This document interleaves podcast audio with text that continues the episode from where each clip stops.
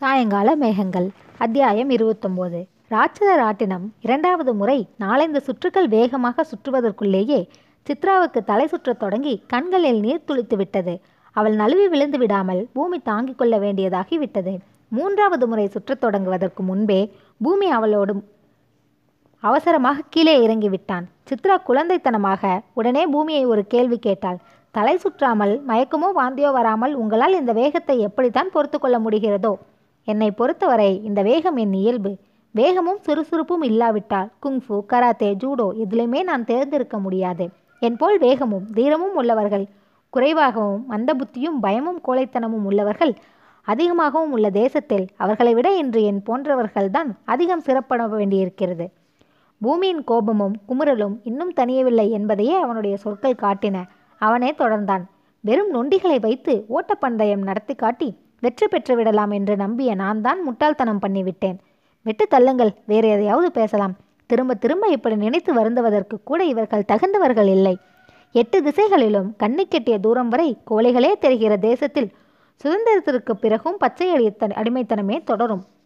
நீங்கள் ரொம்பவும் கோபமாய் இருக்கிறீர்கள் என்று தெரிகிறது. நம்பியவர்கள் ஏமாற்றிவிட்டால் என்னால் அதை பொறுத்து கொள்ள முடியாது. நான் என்னை நம்பியவர்களை ஒருபோதும் ஏமாற்றியதில்லை. இதில் உங்களுக்கு என்ன வந்தது? எங்கள் நன்மைக்காக நீங்கள் இதில் தலையிட்டீர்கள். அவர்கள் பெட்டிஷனில் கையெழுத்து போடவில்லை என்றால் நஷ்டம் அவர்களுக்குத்தானே? அப்படி இல்லை. மண்குதிரைகளை நம்பி நான் ஆற்றில் இறங்காமலாவது இருந்திருக்கலாமே? உண்மைதான். ஆனால் இப்போதும் ஒன்றும் குடிமூழ்கி போய்விடவில்லை.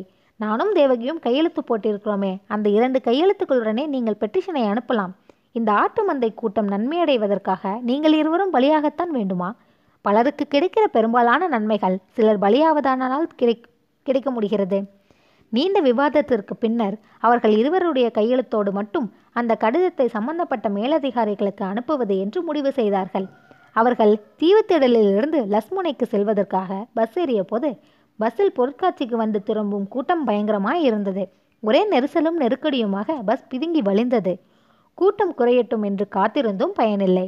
அலை ஓய்ந்து நீராட முடியாது. ஒவ்வொரு பஸ்ஸும் முந்தியதை விட அதிக கூட்டத்தோடு தான் சிரமப்பட போகிறது. வந்த முதல் பஸ்ஸிலேயே அவர்களும் முண்டியடித்துக் கொண்டு ஏறினார்கள். எப்படியோ பெண்கள் உட்காரும் பகுதியில் சித்ராவுக்கு ஒண்டி கொண்டு உட்கார இடம் கிடைத்துவிட்டது. பூமி கூட்டத்தோடு கூட்டமாக நின்றபடி பயணம் செய்தான். பஸ் சிறிது தொலைவு நகர்ந்ததும் அவன் நின்ற இடத்திலிருந்து தெரிந்த முந்திய பகுதியிலே நடந்த ஒரு சம்பவத்தை கண்டு திடுக்கிட்டான் பூமி. ஓரமாக உட்கார்ந்திருந்த பிரயாணியின் ஜிப்பா பையை அதற்கு நேர் பின்புறம் அமர்ந்திருந்த ஓர் ஆள் பிளேடால் மெல்ல அறுத்து கொண்டிருந்தான். கூட்டத்தில் யாரும் அதை கவனிக்கவில்லை. மணிப்பரிசை இழக்கப் போகிற அப்பாவையும் தான் எதையோ பறிக்கொடுக்க தயாராகி கொண்டிருக்கிறோம் என்ற உணர்வே இன்றி முன்பக்கம் பராக்கு பார்த்து கொண்டிருந்தான். தற்செயலாக பூமி நின்ற இடத்திலிருந்து அது தெரிந்தது. பூமி உடனே பாய்ந்து அந்த ஆளை பிடித்து விட்டான். பிடிக்க முயல்கிறவனை பிளேடால் அகப்பட்ட இடத்தில் கீறிவிட்டு ஓடிவிடுவதுதான் பிக்பாக்கெட் ஆசாமிகளின் வழக்கம். ஆனால் பூமியின் பிடி இரும்பு பிடியாக இருக்கவே அவனால் திமிரவே முடியவில்லை. பிடியை தளர்த்தாமல் இன்னும் முன்புறமாக பராக்கு பார்த்து கொண்டிருந்த அந்த பிரயாணியை கூப்பிட்டு அவருடைய உடைமைகள் சரி சரியாயிருக்கிறதா? என்று பார்க்க சொன்னான் பூமி. பெரிய ஆச்சரியம் என்னவென்றால் அந்த பிரயாணி மிக அலட்சியமாகவும் அஸ்ரத்தையாகவும் நடந்து கொண்டதுதான். பின்புறம் பார்த்து பூமிக்கு நன்றி சொல்லக்கூட அவர் தயாராயில்லை. திருடன் திமிரினான். யோ நீ யாரியா என்னை பிடிச்சுக்கிட்டு? பின்னென்ன பிக்பாக்கெட் அடிக்கிறவனை பிடிக்காம மாலை போட்டு கும்பிடுவா செய்வாங்க? சும்மா புழுகாதே நான் யாரையா பிக்பாக்கெட் அடித்தேன் அதோ உட்கார்ந்திருக்கிறாரே அவரைத்தான். அவர் ஜிப்பாப்பையை காட்டினால் நீ பிளேடாலே அறுத்திருக்கிறது தானே தெரியும். எங்கே? அவரை சொல்ல சொல்ல பார்க்கலாம். நான் அவர் பையை அறுத்திருந்தா அவர் ஏன் சும்மா குந்திக்கின்னு இருக்கணும் உடனே பூமி முன்புறம் இருந்த அந்த பிரயாணியை கூப்பிட்டு சார் உங்களைத்தானே? கொஞ்சம் எழுந்திருந்து உங்கள் ஜிப்பா பையை காட்டுங்க என்றான். ஜிப்பா பையெல்லாம் சரியாகத்தான் இருக்கு சார். அதெல்லாம் ஒன்றும் காணாமல் போகல என்று திரும்பி பாராமலே பதில் சொன்னால் அந்த பிரயாணி. பூமிக்கு திருடன் மேல் வந்த ஆத்திரத்தை விட இரண்டு மடங்கு ஆத்திரம் திருட்டு கொடுக்க இருந்த அந்த அப்பாவி மேல் வந்தது. பிக்பாக்கெட்டை பிடித்திருந்த பிடியை கொஞ்சம் தளர்த்திவிட்டு அந்த பிரயாணியை எழுப்பி நிறுத்தி அவரது ஜிப்பாவில் வலது பக்க பை அறுத்து எடுக்கப்பட்டு பட்டிருப்பதை அவருக்கும் மற்ற பிரயாணிகளுக்கும் பூமி காட்டினான். அப்போது ஒரு சிக்னலுக்காக பஸ் நின்றிருந்தது. அதை பயன்படுத்தி கொண்டு திருடன் கூட்டத்தில் புகுந்து பஸ்ஸின் பின்புற வழியாக இறங்கி ஓடி மறைந்து விட்டான். பர்ஸ் திருட்டு போயிருந்தும் அதை பறிக்கொடுத்தவர் சும்மா இருந்தது. பூமிக்கு ஆச்சரியத்தை அளித்தது. அட ஏயா நீ ஒன்று அந்த ஆளே கண்டுக்காம இருக்கிறப்ப உனக்கு என்னையா வந்துச்சு? ஒரு பிரியாணி பூமியை கேட்டார்.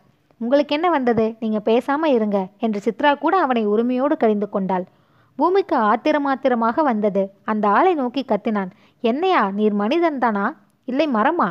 உன் மணிப்பரிசை எடுத்துக்கொண்டு ஒருவன் ஓடுவதை பார்த்த பிறகும் இடிச்ச புலி மாதிரி உட்கார்ந்திருக்கிறீர்? இதற்கும் அவர் பதில் சொல்லவில்லை.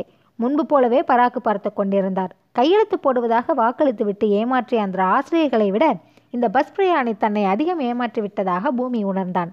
பஸ்ஸில் தான் அந்த பிரயாணியும் இறங்கினார். பூமியும் சித்ராவும் அவருக்கு பின் இறங்கினார்கள். பஸ்ஸிலிருந்து கீழே இறங்கியதும் அக்கம் பக்கம் பார்த்துவிட்டு பூமியை நெருங்கிய அந்த மனிதர் தப்பா நினச்சிக்காதீங்க சார். அவன் என் சட்டை பையை பிளேடாலே அறுக்கிறது. எனக்கே நல்லா தெரிஞ்சும் நான் வேணும்னு தான் சும்மா இருந்தேன். இவங்கெல்லாம் பயங்கரமான ரவுடிங்க. கூப்பாடு போட்டு இவங்களை நாம் காட்டி கொடுத்தோம்னா நம்மை ஞாபகம் வச்சிருந்து நாளைக்கு கரு கருக்கட்டிக்கிட்டு அலைவாங்க. என் பஸ்ஸில் இருந்தது என்னமோ வெறும் அஞ்சு ரூபாய் தான். அவனை நான் கையும் களவுமா பிடிச்சிருந்தேன்னா அவன் என்னை பிளேடாலை கீறி நான் டாக்டருக்கும் போலீஸ்க்குமா தொடர்ந்து செலவழித்திருக்க வேண்டியிருக்கும். அதான் நான் கண்டுக்கல என்றார். கூறிவிட்டு பூமியின் பதிலை எதிர்பார்க்காமலே புறப்பட்டு போய்விட்டார். ஒரு பெரிய நகரம் படித்த நடுத்தர வர்க்கத்தை எவ்வளவிற்கு படுகொலைகள் ஆக்கி வைத்திருக்கிறது பார்த்தாயா? பத்து பேர் வந்து கையில் பிளேடுகளுடன் மிரட்டினால் இங்கே பத்து லட்சம் பேர் பயந்து ஓடிவிடுவார்கள் போலிருக்கிறதே என்று சித்ராவின் பக்கம் திரும்பி கேட்டான் பூமி. சித்ரா அதற்கு மறுபொலி ஏதும் கூறவில்லை.